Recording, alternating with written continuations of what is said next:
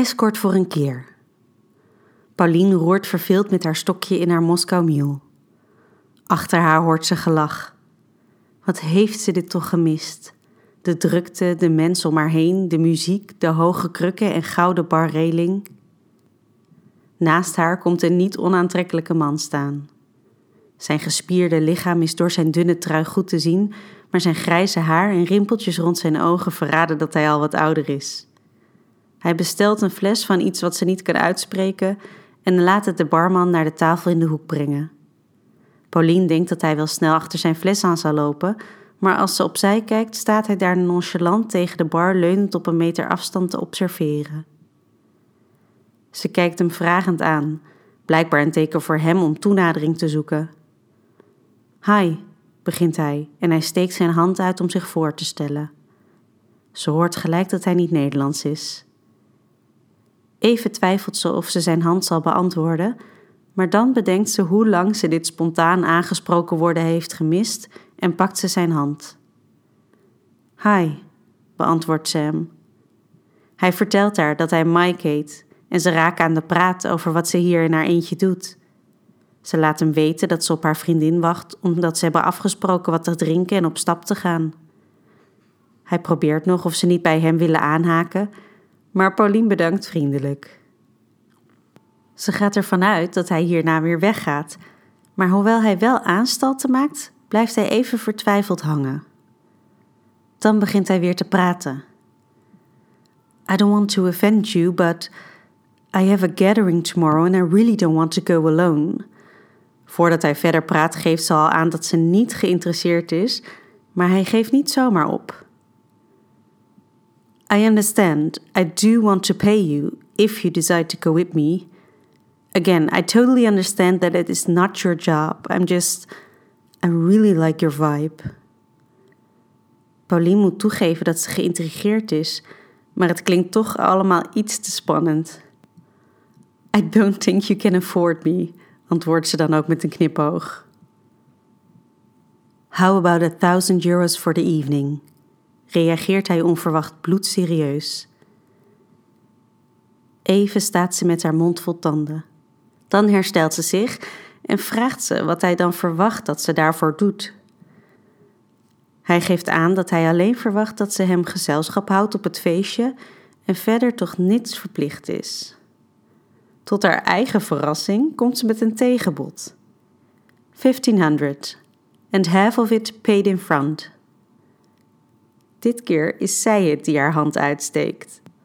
Hij lijkt totaal niet onder de indruk van haar eisen en schudt voldaan haar hand.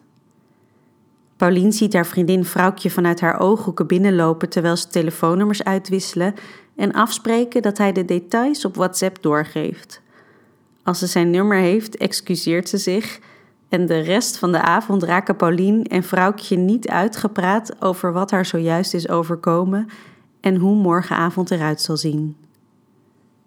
De volgende ochtend wordt ze wakker met een reeks WhatsApp-berichtjes van Mike.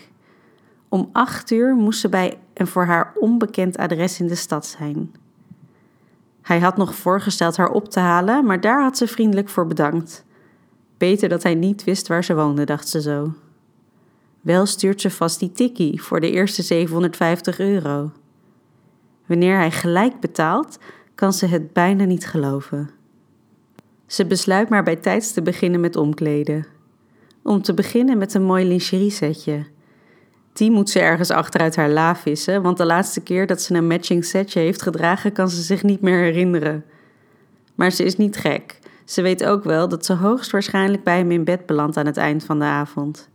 En dat vooruitzicht vindt ze niet per se vervelend omdat ze niet precies weet in wat voor gezelschap ze terecht gaat komen, trekt ze over haar lingerie een strak zwart tot haar knieën vallend jurkje aan. Met goed decolleté, maar ook driekwart mouwen om toch een beetje sophisticated over te komen. Als Pauline het eindresultaat in de spiegel bekijkt, is ze behoorlijk tevreden.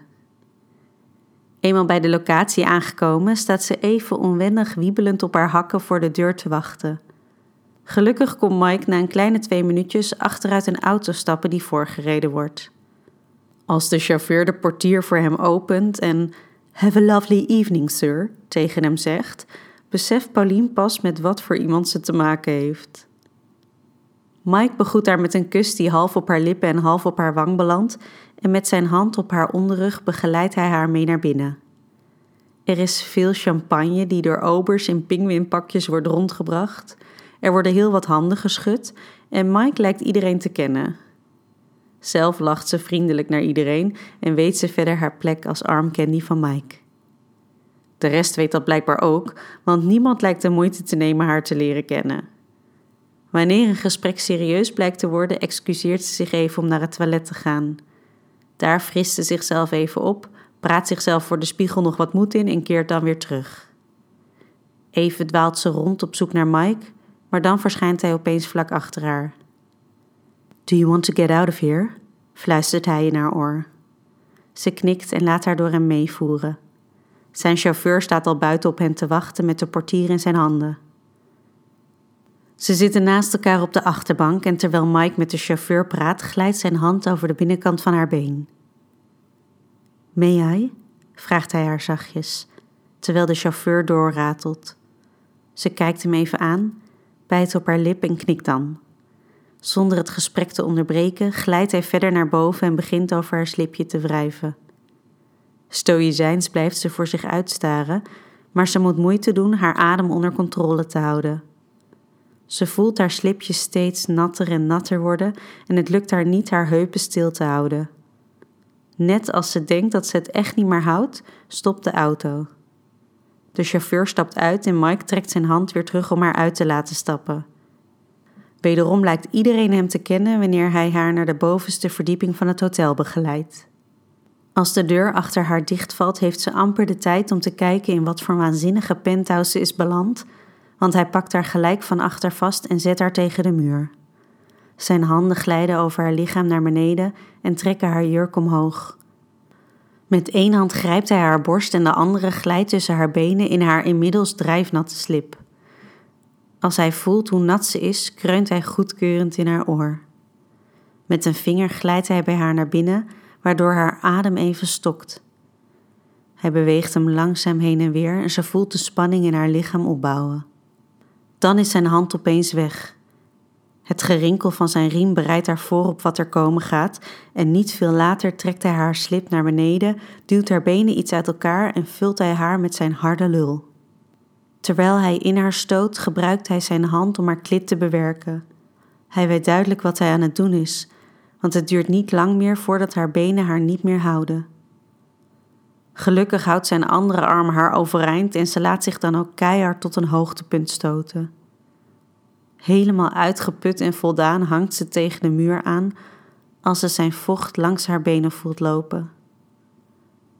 Hij glijdt uit haar en ze laat hem haar de badkamer wijzen. De gouden kranen schijnen haar tegemoet en ze probeert zichzelf enigszins te fatsoeneren. Wat een avond.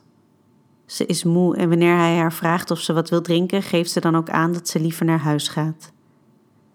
But if you're in town again sometime and looking for company, you know my number. Ze geeft hem een kus op zijn wang en loopt dan zonder nog om te kijken zijn kamer uit.